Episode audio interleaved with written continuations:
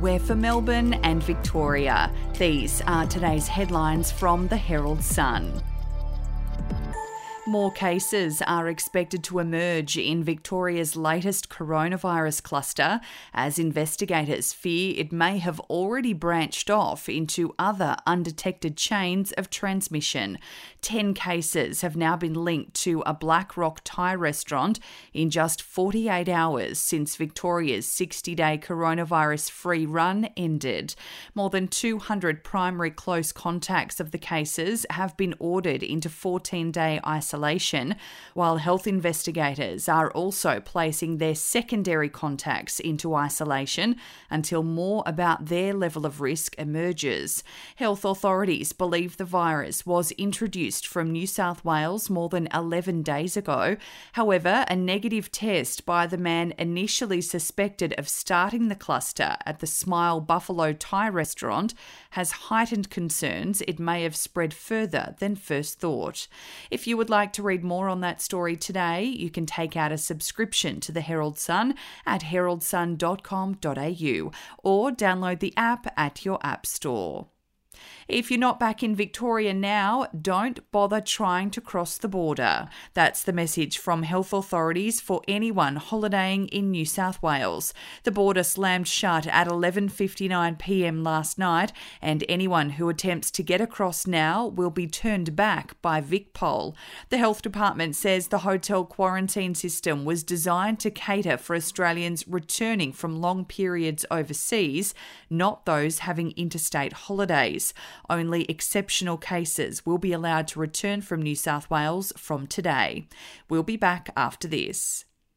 Are you ready to get an inside look at crime from someone who has investigated some of Australia's worst crimes? It was like Aladdin's Cave. The luminol found bloodied footprints and bloodied handprints on a wall, so it's yeah. just like a horror movie. Former homicide detective Gary Jubelin sits down with cops, crims, addicts, victims, small time cheats, and big town lawyers as they tell their incredible stories. My house got raided. Next thing you know, I got bail refused. Next thing you know, I'm on a truck yeah. to Parklea Prison. Listen to I Catch Killers early and ad free on Crimex Plus on Apple Podcasts today or wherever you get your podcasts.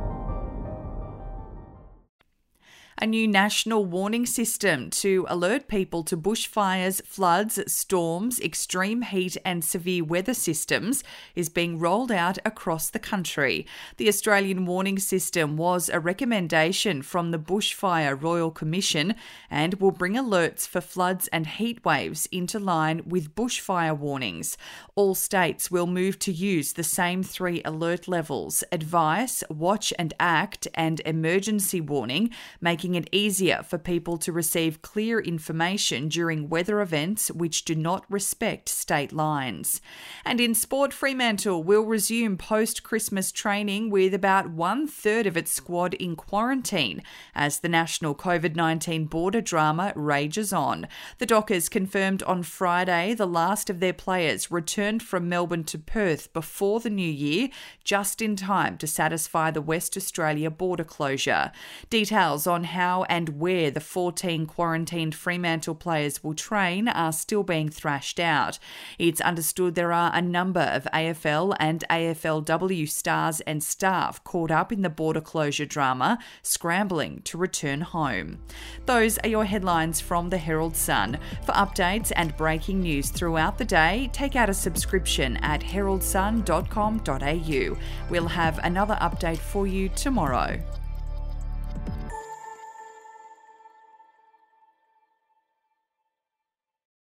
I'm Andrew Rule, the host of the podcast A Life and Crimes. Here are some of the things that we've been talking about the last few weeks. The brutal truth is that when you start looking at it, they always kill or injure a lot more than each other. The professional hitman used to be a professional hitman. Evil strikes in all forms, but particularly as stupidity. Life and Crimes is available wherever you get your podcasts.